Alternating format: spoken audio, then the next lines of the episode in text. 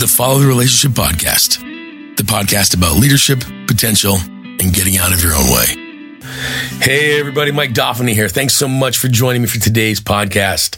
This is Follow the Relationship. This is episode three. We are going to talk today about timing is everything. You ever heard that joke? There's that famous joke. What's what's the key to comedy? One person asks, and before the other person can even respond, the person says, "Timing." What's the key to comedy? Timing. Well, timing is everything we, if you think about this, even in relationships and in work you're trying to do, not just in things that are mechanized, but being in sync with someone. We often feel that, that we are the most engaged when we are, quote, in sync with others. Gallup talks a lot about it being flow. In leadership and in our lives, timing, much like comedy, is everything. But why then do we pay so little attention to it? We act like like being synced up with others is a matter of just some magical thing when in reality you can be intentional about timing so if you're trying to lead your own life, if you're trying to lead a team, if you're trying to lead a family, if you're trying to lead others, you need to be intentional about how you get people in the same spot at the same time. And it, believe it or not, it really is within your control. I used to say a lot of times in my early days, I would volunteer at church. And so you're working with teenagers and things like that. And I remember saying to young couples, remember, the right person on the wrong day is the wrong person. When, and think about it. There's so many people that had you met them at the wrong time in your life, let's say if you're in a relationship, you may not have been in a relationship. So it's really true you know, there's many ideas. They would say an idea whose time has come because there's so many thoughts that show up and then nobody will agree or believe they're possible or that they're relevant. And then the right opportunity comes to re- to reconsider and it matters. This is the way so often in our own lives is that because we will force and push and not be intentional about pace and timing, we miss great ideas. We miss great partnerships and we act like it's all just fate. And so, because time, of course, is outside of our hands, we're like, well, I guess you'll just have to wait your time, wait your turn. And so, leaders, how often, especially that was the old way of thinking, right? You would tell a new employee, well, it just, it's not your time yet. How many really good leaders have been forced out of organizations because, quote, it's a poor timing for them. You're a little too aggressive for us right now. Yes, okay, great. That can be true. But here's the deal you actually are letting opportunity pass you by because it doesn't feel like the perfect timing. You've got to understand how does your pace impact and is impacted by the pace of others. And so I'm going to talk a little Clifton Strengths with you guys today to talk about understanding that. So if you've never taken Clifton Strengths, um, go to my.gallup.com. I think it's like what 22 bucks or something like that, you can go ahead and get a code, top five. Um, and if you're an executive and you'd love to be coached on it, I'm happy to do a free session with you. Shoot me an email, we'll set that up. But the Clifton Strengths will be something I'll be talking about in the midst of this. And it's this idea of our brains have a preference in timing. Like there's a certain approach you take to things. And so, do you know? How your timing works and whether or not others are in sync with you. And so when you think, so Gallup, um, the Clifton Strengths has 34 total themes that then cluster into four buckets. Those buckets are what we call them domains um, strategic thinking, relating, executing, and influencing. And so, strategic thinking, they are critical and creative and they take ideas and break them down or multiply them. Relating themes, they're the glue and the grease that hold people and situations together and help them operate smoothly. Executing themes know how to accomplish things, they're measured, they understand that time it takes to do work.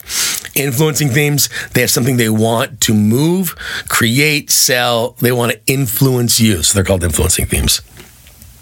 Most of the time, we just hope that we're in sync without realizing that timing is everything you have to think about am I in sync with other people?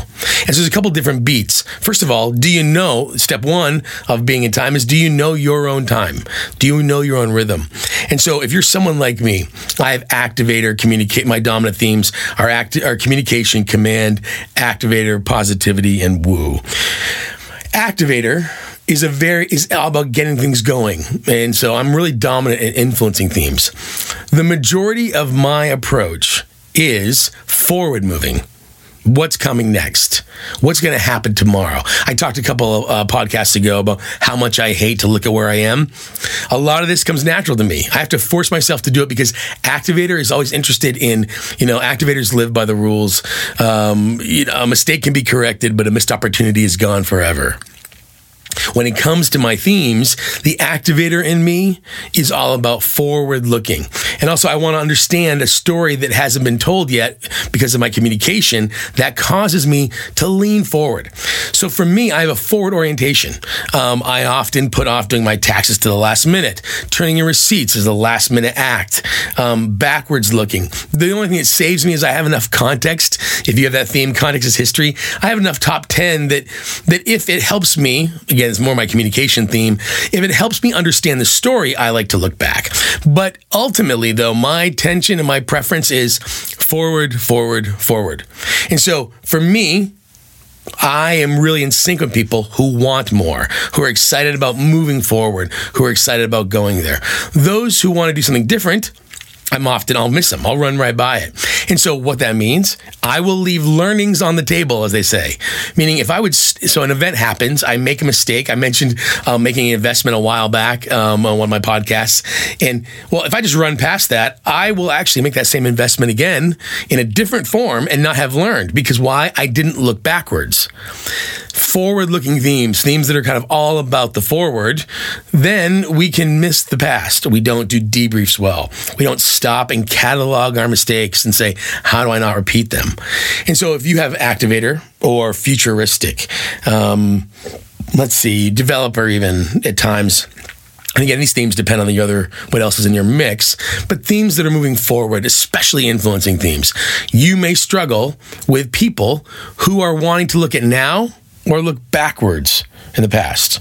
Now, if you have themes like context, connectedness, belief, responsibility, um, you do really, really well at looking at the past. What did we intend? What was the original intent?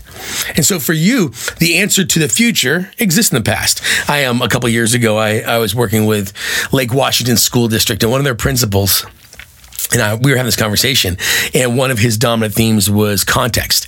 Context is a is a theme that leverages history in order to to navigate a future situation. And I said, "Well, tell me how context shows up for you." And um, he said, "He's like, well, every summer." It's a teacher, right? Every summer when we had summer break, he said when I was a teacher, before we would decide what we were going to do for our summer, we would do like one family vacation. They'd go away for a week over the course of that summer break. Um, every year, he's like, as the kids got older, they would have they had the ritual of this dinner where they would go out towards the close of school and they would sit down and talk about what it is they wanted to do for their family vacation that summer. And I said, well, how's that context? He said, well, even over the years, what would happen is they go out to dinner and then come home for the conversation. He's like, before we start talking about where we want to go, he's like, I have a drawer in my desk that has every brochure from every family vacation we'd ever taken. And we would go through these brochures and think about what was the best and worst vacations because he did not want to repeat the bad ones. Context doesn't like to repeat mistakes. And so, as part of his process, he would look back over all of his vacations in an effort to kind of create a good vacation forward. That's a pretty extreme example, but it's backwards looking. It's this back end looking to the looking looking far behind. So if you're like me and with influencing themes, you're really looking forward. If you're more history and you want to be really clear about intent, you may look backwards. You may like to see where you're coming from. And then you have themes that are completely focused on the present. They're like, well, look, all I know is I have work to do right now. And you're like, yeah, but there's other things that are coming down the road, or maybe we should stop and look backwards in the past. And these can be things like achiever, even strategic in Strengths Finder language. Now, strategic in business language is forward looking patterns, strategic and strengths finders about removing roadblocks directly in front of you. If that's the case, if you are completely focused on, well, tomorrow will take care of itself. What about right now? Right now. And so you're trying to get people to invest. Imagine, so um, you're invest, you're looking right now at the problem in front of you, and someone's going, yeah, but listen, if we invest long term, like you see this playing out right now, even in politics. We've got a new president They're trying to decide how much to invest in the current economy. Secretary um, Yellen, I believe she'll probably be secretary by this time this airs. Secretary Yellen, Secretary of the Treasurer, is saying, listen, we know that, yes, we are really spending money we don't have right now to invest in the US economy, but it'll be much worse later will be in a worse situation. Well, for people, if your dominant themes are really focused on now, if if it is responsibility deliberative and you're right here in the present, you're going, well, wait a minute, there won't be a future if we're careless now.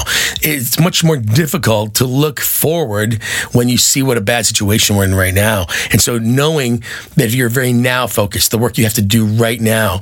And so people want you to pivot and make changes, or they want you to stop and analyze. You're like, I have things to do right now. And so if you think about about your Clifton Strengths themes and you think about your own personality, is it forward? Is it backwards? Is it present? That matters. Timing is everything. And so think of it. There's times when you will be at conflict with people and you'll think it's personal. You'll think they don't like you, don't respect you, don't trust you, when the reality is it's a matter of timing. You don't mind you don't mind going forward if I give you the time to look backwards.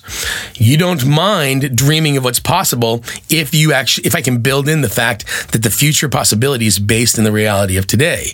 You may not mind all these different mixes if we could just consider them. Think about your relationships, personal or professional. What's the timing like for you? Man, do you share a vision, but your timing gets off? Is there anything you could do to compromise your timing or realize that maybe you need a conversation where you lower the temp- emotional temperature because you realize it's not about um, personality, it's not malicious, it is simply a matter of timing. Classic example of this. As you guys know, one of my um, one of my clients is a major league baseball team, and I was doing a coaching session with the head pitching coach and the bullpen coach a, uh, couple weeks back, and we were having a conversation. And so one thing that came up that they ended up outing, and then we actually mapped and ended up being really valuable to them was.